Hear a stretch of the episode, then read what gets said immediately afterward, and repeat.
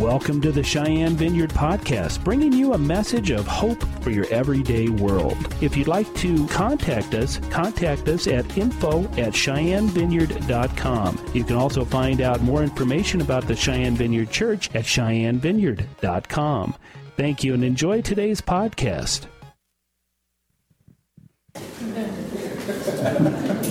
Sarah, why don't you come up and share what? I think this is the time. Good morning. How is everybody today? Good. Good. I want to share a little bit out of an, ex- an experience that God gave me this year. And knowing fully who God prepared me to be in Him and delivering that on me. But it was a journey. So I'm going to backtrack just a little bit in my life. I came from a very solid Christian background. My parents were Southern Baptist. I got to go to a Southern Baptist church. I studied God's Word. I learned about prayer. But as many of you know, in the Baptist culture, the movement of the Spirit is not always there. You learn a lot and you experience God and you have a personal relationship. So when I was twenty, probably about twenty-two, um, I moved into a house and we had a neighbor. And she has a very sick little baby. She's here in town. And I worked with her and I prayed with her. She was not a Christian. Nobody was helping her. She felt alone. She felt stranded. She didn't feel cared about. She felt like the world was against her. She felt like God was against her. And I just loved on her. And um, through time, her and her son and her family said, "Sarah, you are our angel. You opened up a community to pour love onto us. And now we have people that are helping us change the system to reach people who are in need." Um, When I got to that point, God said to me, still in my Baptist culture, "You need to drive down to Denver." Uh, the, the little boy was in Denver Children's. "And you need to lay your hands on him, and you need to pray healing." And my heart wanted to follow, but my mind did not. My mind said, "That's impossible. It won't happen. What do you think you're doing? Who do you think you are? You think you're God? Tell me who that was." That was the spirit of fear. That was Satan getting into my mind, and I backed down, and to this day I question, what if I had done that? I want to challenge you with the rest of this story to really think about your life. I want you to be challenged to face your fear, to break through your fear, and to do things that don't seem possible. So two years ago, fast forwarding now, I was told by God, "You're going to Chicago," and I left. I was a single mom who was working very hard and had absolutely no money. I said, "That's funny, God, because I have absolutely no money and no way to get there. And why am I going to Chicago in the first place?" And then I met, within that week, Uh, we're a missionary that does urban youth ministries. He was called to do mission work when he was out there at the college, at Moody College, and he was called to work with the gang members, the teens of the gang members in Englewood, Colorado. And God said, "You need to go talk to him, and you need to go see his mission while you're in Chicago." I said, "Okay." And then there was a music teachers conference, and I'm a music teacher, and it was our national association. They had a conference. I said, "Okay, I'll go and, and learn how to be a better teacher." And my aunt happens to live an hour out of Chicago and transports every day to downtown Chicago, which is where this conference was. So at that point, God gave me the money, and so I got to experience this trip. In March of this year, I went to Chicago. And on my second day of the trip, I had um, Keith Fossler's associate pastor pick me up, and I experienced Englewood.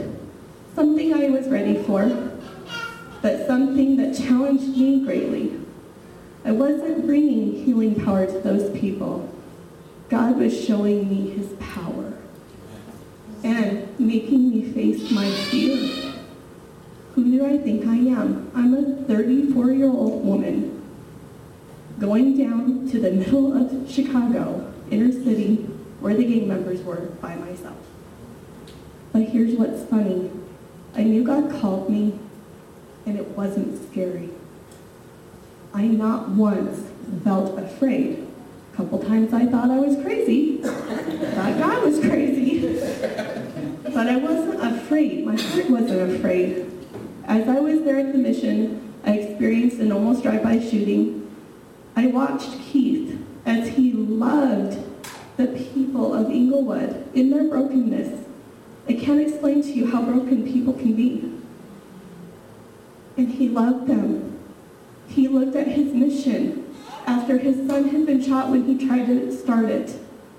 They tore his home apart, and they urinated all over the walls, and he went back. And a boy walked in, and he says, "Son, where have you been? Get over here." And he looked over at me, and he said, "You see this, son? This was the son that put that bullet hole in the wall, didn't you?" And he laughed. He goes, "Yeah, I did." And yet, he turned and hugged that boy after that experience, and he loved him through it, and he changed his life as Jesus told him to. That man experiences and faces death every day of his life, and he's not afraid. He loves those people where they're at. The next day, I experienced a prayer walk where we walked through the, the neighborhood. And as I'm walking with a group of college-age kids, I'm being the mentor in the group. We walk down the street, and I'm watching a gang fight in front of us break out. Not a typical gang fight, a real gang fight, guys, with guns and all. And we walked up in the middle of that group, and he asked the main gal that was in the fight, "You want to pray right now?" And I was like, this is crazy. What are we doing, God? Why are we doing this? And you know what she said? "Let's get us some Jesus. Everybody get over here." And she had an up-top that she pulled everybody, even all the way across the street in their cars that were pulling up over. They circled up, and I listened to this college-age boy say, "In Jesus' name, put a hedge of protection around her. Give them peace and pour your blessings on these people. Find Satan out of this." And we turned around and walked away, and every single person dissipated and left. Nothing happened. Now you tell me how powerful our God is. Yes. Tell me that. Yes. Why are we afraid? Why are we afraid? Step out. Quit being afraid to be who God called you to be. My final destination put me downtown, and here's the thing. People in Chicago want Englewood to be healed. But at least the people in Englewood could look me in the face. I got to the main city, they don't even know how to be relational. Can they look somebody in the eyes and care about them? No. I said, "God, how am I supposed to reach these people? You're telling me to reach out to this community while I'm here. How am I supposed to do this?" So I'm standing in the middle of a courtyard, and God calls me. And I know he called me by myself, because my future husband's called to be a missionary. And I, I said to him, it was foundational. I needed to know that God called me with my purpose. But he showed me this, and I'm going to share it with you because I think it's important. I watched just thousands of people during work poured out of the city, not talking to each other, huddled, and coming off the bridges, pouring out of the city after work, pouring into the city after going to work, day after day, not having any relational value except for the bums on the street who are squatters. That's the only people that they came into eye contact with occasionally, if they wanted to. God showed me that even if I went to a huge city like that, and I stood in the middle of it, and I loved people in such a way that they'd never been loved before, that it was so true and so relational, that the one person would be worth it in those millions of people. We get afraid to share our hearts with people, but why? What if it was worth that one person? that we have to stand up and be different. Yes. We can't look like the rest of this world. Many of us want to have the life change that points to the heavens, but we're the building with the point on the top of it that's standing in the middle of the city looking like all the other buildings around us. How are you supposed to change somebody if all you want to do is blend in? That's not going to work. God can't work with you that way. You blend in. You have to choose to be different and use your gift.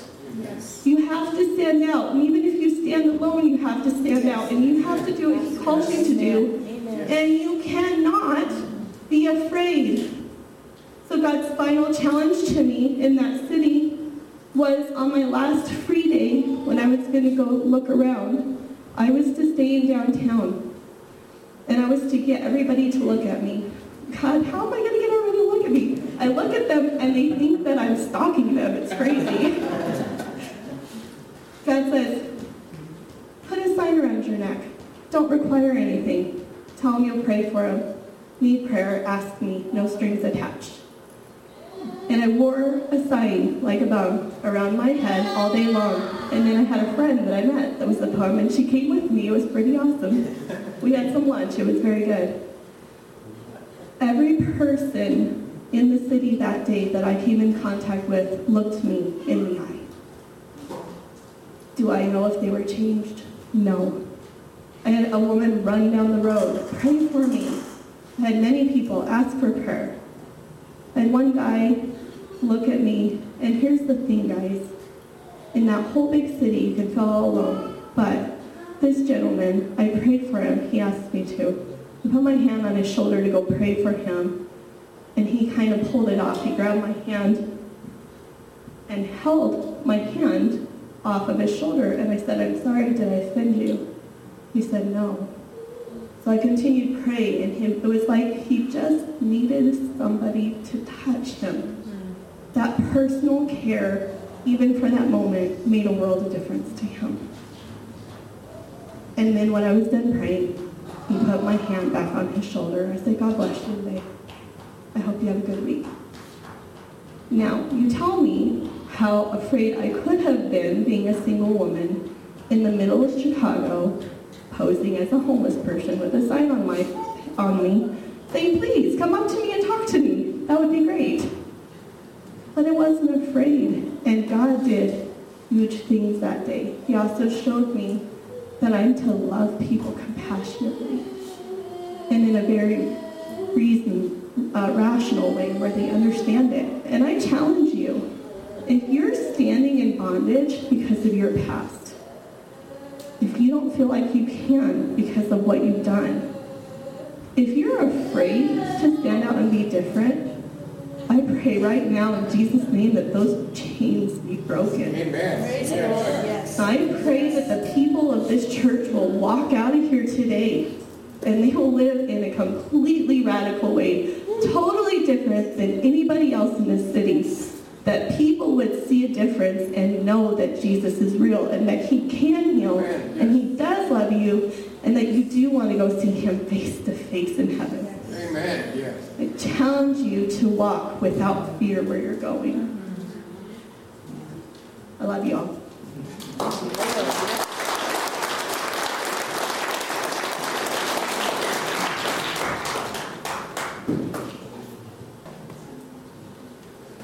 to uh, give part of a word that God gave me this week. And I'm pretty sure it's going to minister to just about anybody in here. I've been feeling feelings. We don't walk by our feelings. Uh, isolation, extreme isolation, separation. And this last week I was walking, I was talking to a very dear friend of mine, or she has become a very dear friend of mine. And she had expressed the same thing. And I went back to work, and the Spirit of God just began to move on me and began to minister to me that this isolation that I've been experiencing was the isolation that the enemy has brought about. God separates us, but He doesn't isolate us from each other because we're a body. We're the body of Christ. And then he began to expound and tell me that this isolation had occurred because there are a lot of hurts that have taken place in this church. There are some of us in this room that are dealing with unforgiveness, and there are some of us that are dealing with woundings. There's a difference in a wounding and walking in forgiveness. You can forgive somebody, but still be walking around a wounded individual. But you're still walking in forgiveness, but you're not whole. So you can't manifest what God wants to manifest in your life because you're disjointed. Then the Spirit of God began to minister to me how what this had done to our body here. I know we're part of a worldwide body, okay, but this is our body, our portion of the body here, and we've got to take care of our part of the body here. And the Lord began to explain to me how this disjointing that takes place, okay, whether you're, let's just say you're in, you're wounded and not in unforgiveness, okay, it begins to separate you because when that individual's around, you do this. You don't want to get close to them because you've been hurt and you know what it feels like and you don't want to be hurt. Well, we cannot progress as a body until this disjointing is taken care of. And Pastor and I have discussed this, and I'm not going to discuss this. He just wanted me to share with you about the isolation, okay?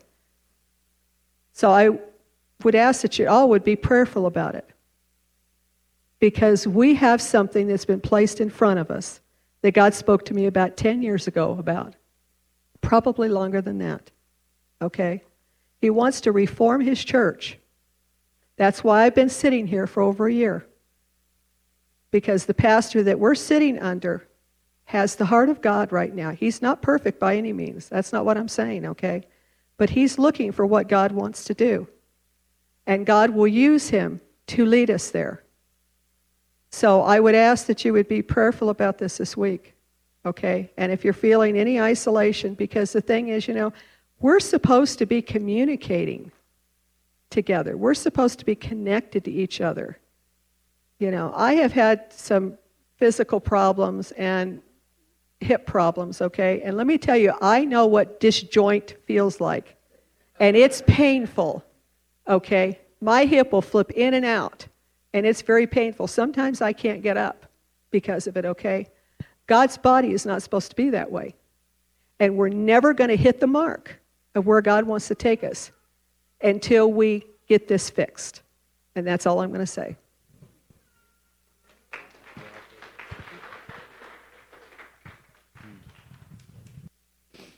We've we've had some prophetic words over the last year or so about how God wanted to teach us how to be a body, how to become a body.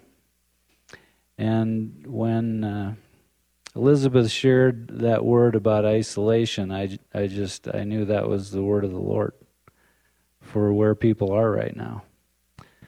And when the Lord wants to teach us something, and he wants to lead us into a different way of living and, and walking, many times he has to put us into a place where we have no other choice. We, we, we've got to do what he's calling us to do, telling us to do, because the, the other just is, is clearly and plainly not working anymore. And, and it would just be pretending. It would be hypocrisy to stay there. Well, this this is, as, as uh, Elizabeth shared this, and, and uh, as Sarah shared what she shared today, I, I think the Lord is showing me a little bit of, of what's going on. Because there there are a lot of people here who are wounded, Have, have been wounded. Uh, there are probably some who are in some unforgiveness, and if if that's you and the Lord highlights that to you, deal with it, okay? Get get beyond the unforgiveness. Forgive so you can receive God's forgiveness and Ask him to remove the heart of bitterness, the heart of stone that is developing within you, and give you a heart of flesh so that you can love again and have compassion again, because that's the only way we can be a body. Is if, if we're a group of people who have hearts that are open toward one another. And our hearts are not going to be open to the people of this city until we've learned how to open them to one another.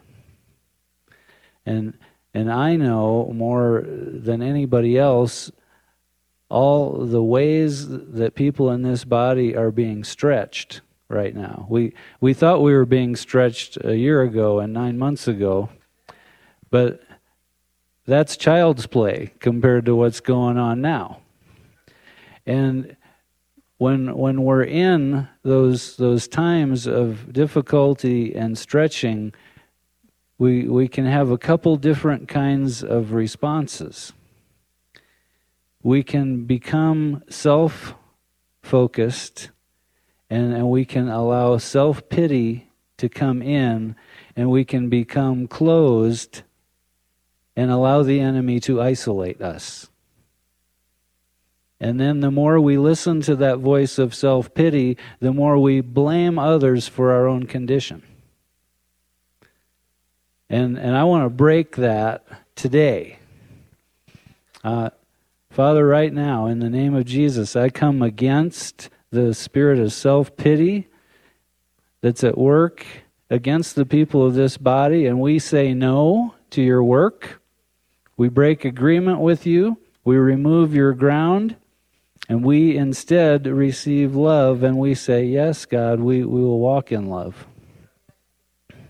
Because here is the proper response when, when we're in a time of difficulty, a time of stretching, a time of need. We we go to other people in the body and we confess our need. Because you know what? None of us have complete, utter, one hundred percent discernment to know exactly what is going on in everybody's life, including me. So if you're hurting and I have not ministered to you, uh, I'm sorry. I probably didn't know, and if I did know and I didn't make it, I'm sorry.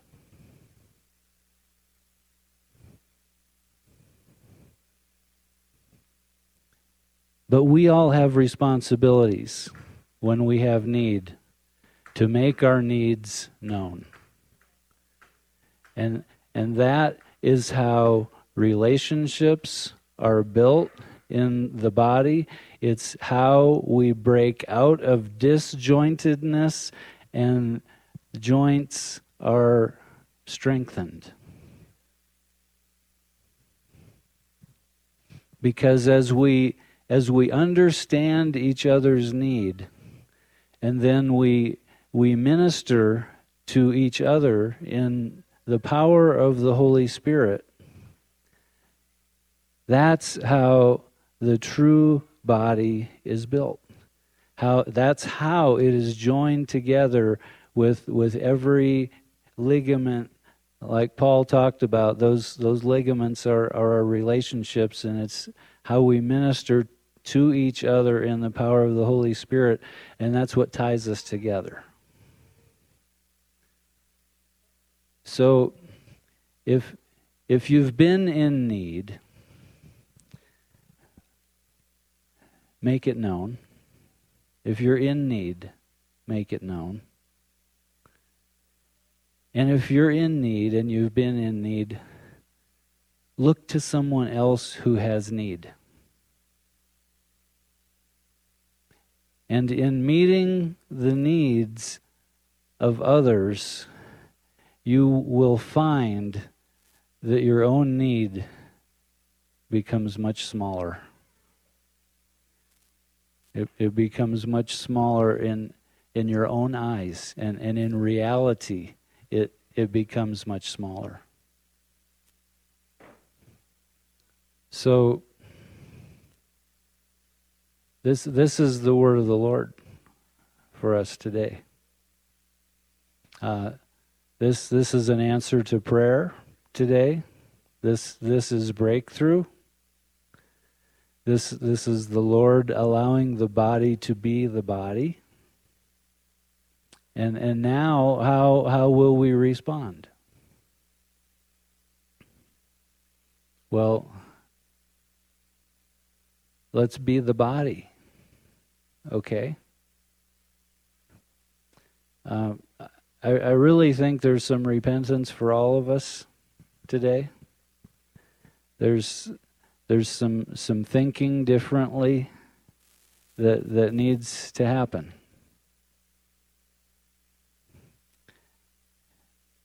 Your life is not all about you. If if you're in the kingdom of heaven, your life is about the King and what he wants. And the King wants your needs met.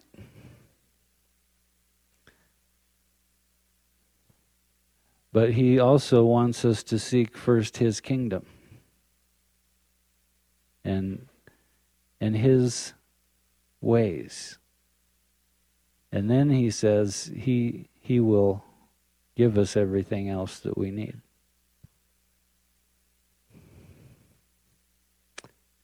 I'm I'm just going to invite you to pray a, a prayer of repentance with with me today. Okay?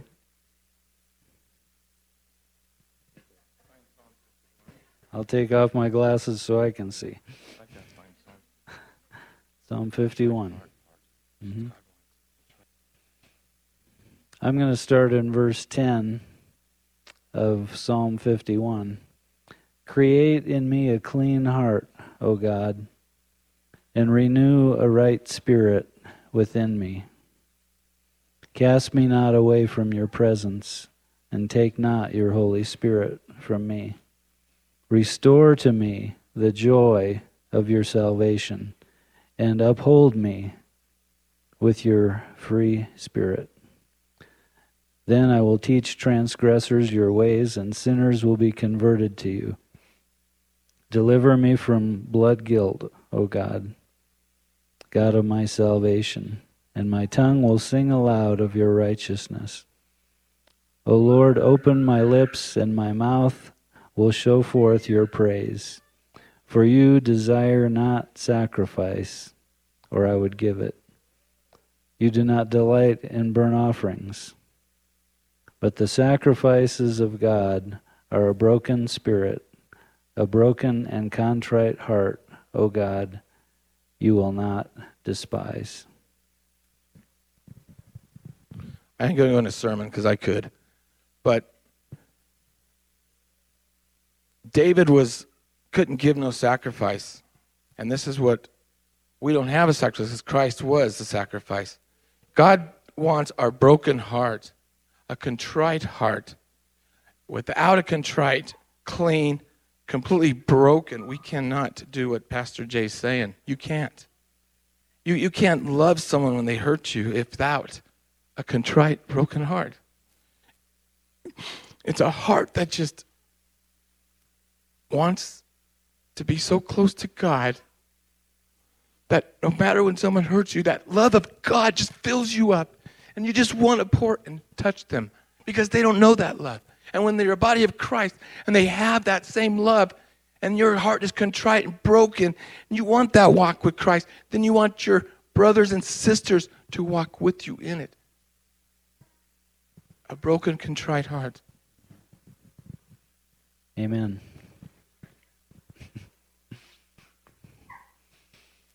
hmm. Let's pray.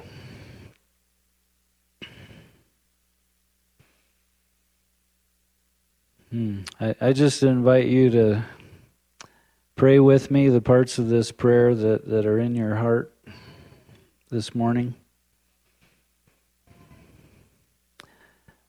Father, I, I ask for a contrite heart before you. Father, I confess that I've been more worried about my own needs and issues than the needs of others.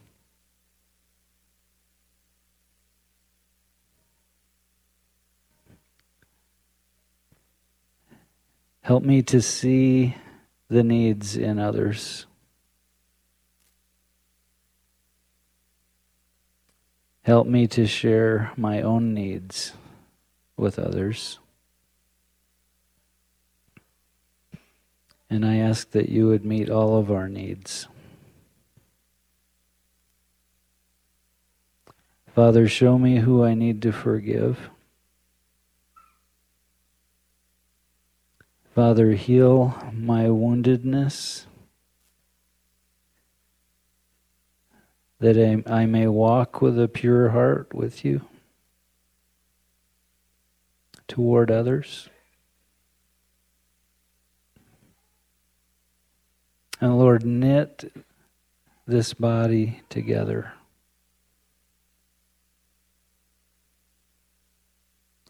Heal the disjointedness.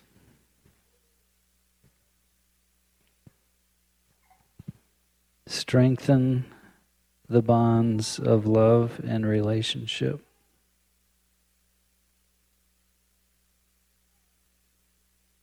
And Lord, bless each member of this body. And take us where you want us to go as a body, for the glory of your Son. Amen. It, it is about Him. It is about Jesus. It is about Jesus receiving what He paid for. It, it is about us learning to walk differently. That's that's repentance. We we learn to think differently, which leads us to act and live differently. So I love you all. I bless you all. And I look forward to what God is going to do.